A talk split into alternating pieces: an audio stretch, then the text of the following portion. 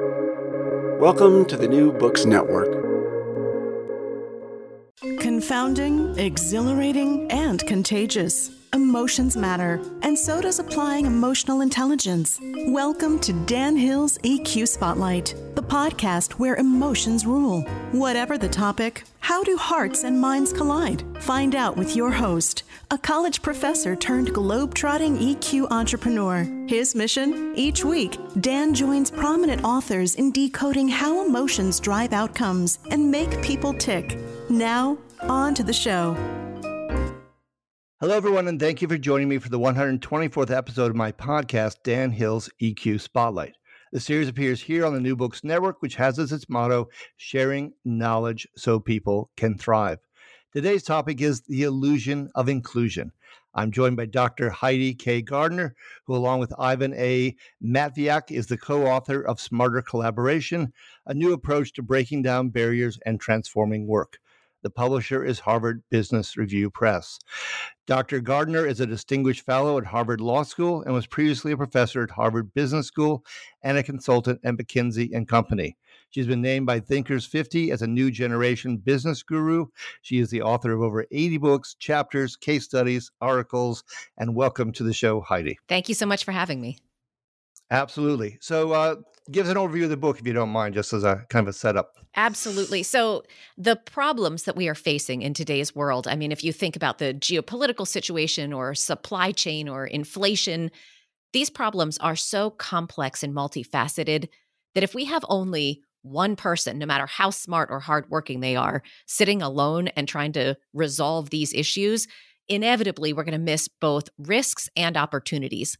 And smarter collaboration is a way to get people to join together and solve these complex problems across disciplines, across geographies, across status and hierarchy boundaries, and across organizational silos. And we can demonstrate empirically that when people behave in this way, everyone is better off. Okay. Um, let me just, you, you know, in the subtitle of the book, it says a new approach to breaking down. So let's seize on that word new. Um, what is, would, you know, some of the things you think are most unique or different about what you're advocating for here versus what we've heard before, perhaps on the collaboration front? Absolutely. It was super important for us to signal that this is a new approach because the book that I published five years ago was called Smart Collaboration, and it became a Washington Post bestseller, and we were thrilled with the reception that it got. But since then, we have learned a lot about how to implement and execute a strategy that hinges on smarter collaboration. So, one of the things that's new is we no longer look at just different kinds of experts coming together. It's obviously very important that we get, say, economists and supply chain experts and human rights advocates and political commentators to come together and think about how some of these complex issues that I mentioned in the intro are going to affect businesses and philanthropies and communities. But we need more than just different kinds of experts. We need people who represent different communities, people who grew up in different communities, uh, different socioeconomic groups, uh, perhaps different cultures, maybe people who are in different generations. We've now got five generations in the workplace. And how do we think about tapping into the unique viewpoints and perspectives of people who are different ages? And so, one of the new things about this book is how inclusive we are in thinking about whose point of view is absolutely essential in order for us to have a holistic, tailored, really appropriate, and innovative solution to these complex problems. So there, there's several places I want to go with what you just said. So one thing is you mentioned experts, and I, I, really noticed this in the book. You said there are, when you started looking at missed opportunities, something like 65% of them were due to the experts who who were brought into the fold, but they got ignored or talked over by colleagues, for instance. How, how do you ensure that that doesn't happen? Because that, you know, 65% of missed opportunities is a lot of missed opportunities. Yeah, Dan, good catch. I think that is – a major mistake that so many people make when they think they're collaborating, but in our parlance, they're not doing it in a really smart way. They make the assumption that because we have the people in the room, so to speak, we have those people on the Zoom screen, we have them on the distribution list, we have them around the table, that it means we're being inclusive. No, no, no, not so fast. merely being represented in a group is nowhere near as powerful as being truly included in the group. And when we talk about the vast proportion of opportunities being missed, it means that you might have somebody who appears to be you know the representative in the room of a different point of view but that person needs first to feel safe and motivated to speak up and make a contribution and then the people around them need to truly listen and embrace what's different about that idea, not what's comfortable and supports my point of view, but what's really different about it. And lastly, all of those different unique perspectives need to be knitted together in a holistic way. And that requires a huge number of skills that many of us not only haven't been trained in, but don't practice on a day to day basis. And so when we want to capture those opportunities, we have to think about how to create the context where people contribute, where their ideas are valued and embraced, and where collectively we are able to do so much more together than any of us could do on our own. Yeah, no, I, I totally totally agree. It sounds like what you're talking about is leaders who have emotional intelligence. Quite honestly, not just because that's the title of this program, but I was a, a, lawyer for consumer affairs in New Jersey earlier in my career, and the head lawyer was wonderful because he'd say, uh, "This may be a really dumb question. It was never a dumb question, first of all, and it, it was a license for people to, you know, try to unearth and really understand what was going on in an issue." rather than just go with a certain amount of uh, rigid, predisposed opinions on something.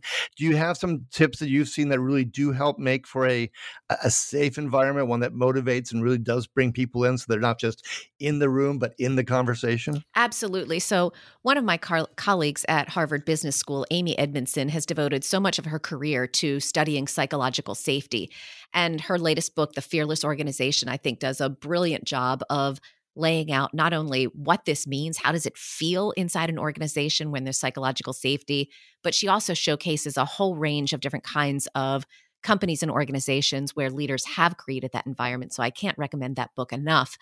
But if we want to get practical here, there's a few things I would say. Number one, leadership absolutely matters. And creating that environment where a leader is willing to admit whether it's a weakness or a vulnerability, like, hey, I don't really understand this. Let's, let me ask the naive question, or whether it's admitting mistakes and saying, gosh, I got that one really wrong.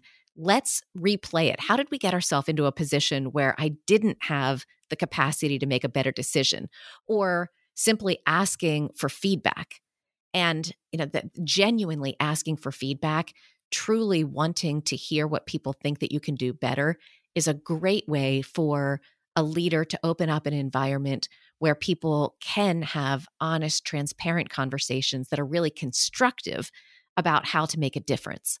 But before we move on, Dan, let me just be clear. When I was doing my dissertation research two decades ago, one of the pieces that was most astonishing to me when I really crunched the data, you know, I worked with more than 600 professionals in strategy consulting firm and a big four accounting firm and a law firm.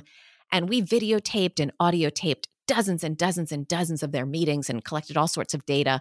And at the end, what we could zero in on by means of a whole different kind, uh, you know, various kinds of methodologies, we showed very clearly that it wasn't just the leader's responsibility for creating that level of psychological safety in the context where people thrive, but we could document how many times it was peers who shut somebody down.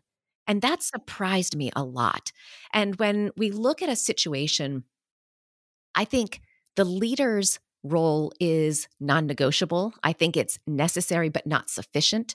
But merely having one person who's the you know the figurehead or the the the person with the most authority creating that context isn't enough uh, that uh, the individuals in the room in that discussion, they need to have each other's back.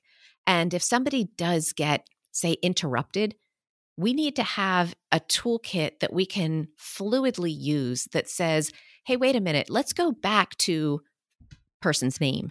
Because I think they were in the middle of something important. Yeah, no, well, there's that wonderful book with the title Girl, comma, Interrupted, which happens far too often. And in fact, when you mentioned that statistic about the 65% of missed opportunities, you didn't say it was leaders who were talking over ignoring them. You said colleagues, which is peers to your, your point of a moment ago. Uh, I'm really fond of that uh, term that's been invented now, ROM. What's your return on mistakes? So you actually are vulnerable and you admit that you don't know everything and that's why you need others to try to close that conversation now when you you mentioned the book and i thought this is really important that yes you might for instance have women in the group and you say okay well we, we've got diversity here but how much are they really being allowed to contribute? What's the nature of their role? Because there's a really important term that you bring up in the book, um, homophily, and uh, the tendency of human beings to kind of go back toward themselves and I wanted to talk about that a bit and, and what you your perspective on what you call threat rigidity, the tendency to have a bias against creativity at times. Yeah, let's pull those two apart because they're pretty pointy-headed geeky terms but they're really they're really powerful so homophily as you said it's the natural human tendency for us to want to affiliate with and even to instinctively trust people whom we perceive to be our in group and that is something that is not a conscious decision oftentimes. It's triggered by how somebody looks or how they sound what's their accent how are they dressed even you know other um, small indicators of whether this is friend or foe. And once somebody is perceived to be in my in group i'm so much more likely to turn to them for advice, to trust that what they say is well intentioned, and actually even just to have them pop to mind when there's an opportunity. Hey, who would I give, you know, this latest assignment to? Oh, let me think about her. Yeah, I think she's great. We have chemistry. You know, that's a that's a term that I think is a real red flag when somebody talks about chemistry. Yes, it matters that people get along with one another, but in my mind, chemistry is pretty much a synonym for homophily. You know, we we think alike, we act alike. And so you know, one of the points we make in the book is this idea of threat rigidity. That's a psychological phenomenon that has been studied and, and really well researched for decades. Essentially, what it means is that when we are under pressure, and I don't just mean time pressure, because that's something we can cope with pretty mechanically, but when we're under real threat, we perceive that there's a risk of us losing something important. For example, if we're up for promotion and we feel like we're being scrutinized at every turn, or if there's just a really high stakes problem that we're trying to solve and all eyes are on us, that kind of performance pressure can trigger threat rigidity, which is ironic. It means sort of just at the point when we should be most creative and most open to novel ideas and trying really hard to be innovative, we tend to fall back on solutions that we know work. And those tried and true solutions are practically by definition not innovative and oftentimes pretty ill suited to this really high stakes environment. So, to pull those two threads together, homophily is a natural way of operating. And when we're under pressure, threat rigidity leads us to go to our comfort zone, which means under pressure, we're even more likely to turn to the usual suspects. And that's, I think, when things get pretty dangerous because people who are very similar to us are unlikely to contribute the novelty that leads to innovation. Well, that's interesting in part because it's just been in the headlines, quite honestly. This is not an academic discussion. I mean, I'm sure you noticed that uh, when Xi named the new standing committee in China, there's a lot of homophily going on there. I mean, all sorts of commentators observed that these are people who had careers that are deeply wedded to his own, had similar viewpoints, and so forth. So, uh, you know, in his remarks, he talked very much about the country being under threat, and yet it seems that threat rigidity um, least potentially, according to some observers, might be a real problem uh, at the next generation of Chinese leaders.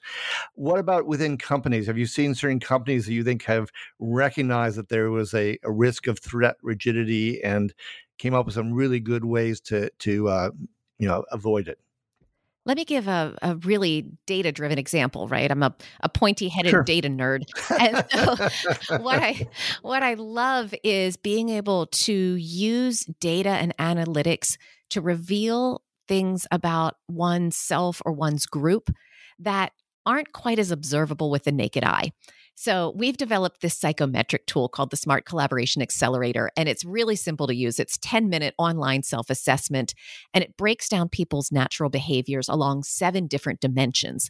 And if you look at any one of those dimensions, being extreme on the, you know, the, the, the one end or the other is not necessarily good or bad for collaboration. It's how people use that as an individual. And so, as an example, I could be a really, really complex thinker. I, I love abstractions. I love to see connections where other people don't see them. I love thinking big, big, big picture. Well, that's phenomenal. Those people tend to be really creative. But unless I embrace somebody at the opposite end of the spectrum who's a concrete thinker, somebody who doesn't love that ambiguity, they love the concreteness of putting a plan in place and marching through and step by step making sure things get done and all the bases are covered if the complex thinker prides themselves on only thinking big thoughts and they feel superior to somebody who's oh you know mundane and looks at those details they're never going to be innovative. They're just going to end up with big crazy thoughts because they really need that concrete thinker to help them put their plans in place. And so at the individual level using some science backed research to show somebody what their natural tendencies are and flag when those strengths can become problematic can be very powerful. And we have an example we have an example of a big consumer electronics company where we ran this um, assessment on all 35 members of their global executive team. And one of the dimensions where there was really clear homogeneity was their uh, propensity to take risks. 33 of those 35 individuals at the exco, the very highest levels, were um, strong, strong, strong risk seekers. In other words, their full motivation was not to miss any opportunity, even if it meant taking some chances. And when we put the data in front of them and said, you know, this group, 33 of 35, are really strongly biased in that direction you had one guy who raised his hand. This was on a, a Zoom link. People were coming in from all over the world. And he said, and you never effing listen to me. He said, you He said, I'm one of the, you know, I'm one of the two risk spotters. He said, I'm really motivated by not stepping on landmines and and keeping this company out of trouble. He said, but you know, like uh, you know, and then there was really some really colorful discussion around how much everyone else hated to listen to him because he, you know, threw cold water on the ideas and so forth. But it was a brilliant way, Dan, to get these people seeing, you know, visually, we graphed it out for them. Look how biased you are. And that was just on one dimension. And it sparked, you know, not only a discussion of, okay, so what are we going to do to have healthier dialogue and decision making, more robust decision making in this exco, but r- more systemically, what is going on in our people processes that you have to look like a cowboy to make it onto exco? I mean, everything there was geared so that the people who were groomed as the successors to to step into one of these global leadership roles, they had to be a mini me. And that's super unhealthy. So that company, I mean, that's it's going to take some years to to to rewind what it looks like for their promotion processes and so forth. But that level of understanding self-awareness at the at the group level is absolutely essential. And because these folks were engineers, until they saw the data in black and white, they weren't willing to make a move on it. Huh. So engineers and yet risk takers. That's interesting. My father was an engineer and absolutely, I mean, he'll he'll take measured risks, but uh, they were very measured. Um, just to help out listeners, um, those seven dimensions include things like uh, are you trusting or wary, close or distant, kind of more individualistic or group oriented. Did you find? I mean, I, I was so curious, and I really love this part of the book, along with other many other parts. But the the seven dimensions. Did you ever come up with what you thought was the I don't know, it's very reductive. The, the golden rule as to what was the best blend you could hope for. I mean, you're right, oh. people can embody more than one thing, but did you ever start to see data that took you to certain things were the most important dimensions to make sure they're balanced, or anything you can say in terms of some some rubrics? So I would have loved to come up with the golden rule of you know this is the ultimate smart collaborator, and trust me when I say mm-hmm. we crunched the data searching for it, I mean we tortured that data trying to find it. Yeah, and I imagine so. At the end of the day, it just doesn't exist.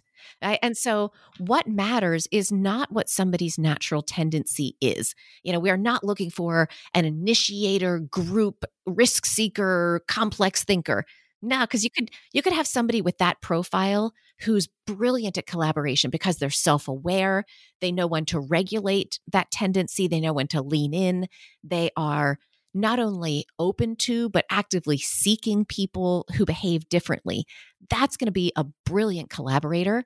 You could have somebody with that same profile who overuses their tendency, who engages in, you know, shutting down other people. And, you know, it's really about how do you use your natural tendencies, not what those tendencies are. Plus, you're in a context. I mean, there's other people in the group by definition, and how they're all going to play off each one. A hundred percent. Yeah, yeah. So, w- one other question before we we uh, conclude here. I was very interested in how you looked at uh, how we might evaluate, because if you bring this down to the practical, you know, how is collaboration measured and rewarded? And you had this breakdown of 40, 30, 15, and 15. Without giving it away myself, can you maybe uh, explain a bit what you meant in terms of evaluation? And I'll have a follow on question there. Oh boy. Um, this is a, a really sort of tricky and nuanced area because what we're talking about is how do you create a scorecard eh, to use the shortcut? You know, how do you create a set of objectives that not only signal to people how they should be spending their effort and time and energy and resources, but keeping them aligned towards these big strategic goals. And that that magic formula you just came up with, that's kind of our proposed weighting, at least as a starting point for thinking about how do you get people overweighted? Um, how do you get them to over index on the kinds of activities at the collective level that drive the big strategic imperatives? And the example we use in the book is a technology company where they had some really siloed objectives. You know, you had salespeople out there getting bonuses for selling as much as humanly possible, and you had the install team racing to get the software implemented, but leaving the client kind of holding the bag and so forth. And with those siloed um, more uh, functional objectives, they were really losing market share and customer satisfaction. And so, uh, what we are recommending is that you know in that company they did it. They created a scorecard that get got people across functions, everyone who touched that install process, to be focused on long term customer satisfaction and people's behaviors had to change. Um, and of course you know the not just the metrics changed but the way people were rewarded and they went so far as to do the right thing and change their whole performance management system so that people weren't just racing after the quantitative quantifiable short-term objectives but there was a section in there where they were also rewarded for doing the very hard long term, sometimes ambiguous pieces of work that needed to be done for that company to reach its goals that it set that, you know, won't be completely achieved for perhaps a decade. Yeah, no, and I really was interested in, in that blend, uh, in part because, you, as you mentioned in the book, sometimes the things that take time to build are are given to uh, junior members or maybe women on the on the team, uh, and the rewards and the benefit to the company will be obvious later. But in the meantime, certain people are getting all the accolades for driving the short term sales, for instance. Absolutely, and uh, and that's yeah, and, and that's, that's part risk. of you know to to tie it back to to to where we began, the illusion of inclusion is, you know, when an organization purports to have a system that is equitable and highly inclusive, but then they have structures and systems set up so that the people from underrepresented groups are really getting the short stick um, because they are not rewarded for all of the energy that they put into you know a whole array of different kinds of activities that they get you know staffed with or opportunities to, to pursue. And to be a truly inclusive organization is not to be altruistic. To be a truly inclusive organization not just you know an elusive illusory one is to make sure that every individual there is truly playing to their strengths and that they have the opportunity to step up and take on stretch assignments and they get rewarded for doing that. And people understand the benefits of hearing from people who are different from them even when it's uncomfortable. That's how we crash through the illusion of inclusion. And that's what we mean by smarter collaboration. Well, and I, I admit, at least in my case, I, I said, okay, I, I, like smarter. I also like warmer. I like ethical. Uh, there's all sorts of flavors of uh, collaboration. I think you're you're you're aiming for here, without a doubt. Um, yeah. So anyway, I have so much enjoyed the book and uh, the chance to, to talk with you, Heidi. Uh, just to summarize things for everybody, this is uh, Dan Hill's EQ Spotlight. This has been episode 124. My guest, Dr. Heidi Gardner. She is the principal author, at least for the purposes of this interview, of Smarter Collaboration, a new approach to breaking down barriers and transforming work. Her co author in the book, Ivan A. Matviak. Uh, if you enjoyed today's show, please give it a rating or review on iTunes. Finally, I'd like to conclude every episode with an epigram. In this case, I took one from Flo Rida, who said, Collaborations expand who you are. Until next time, take care and be well. うん。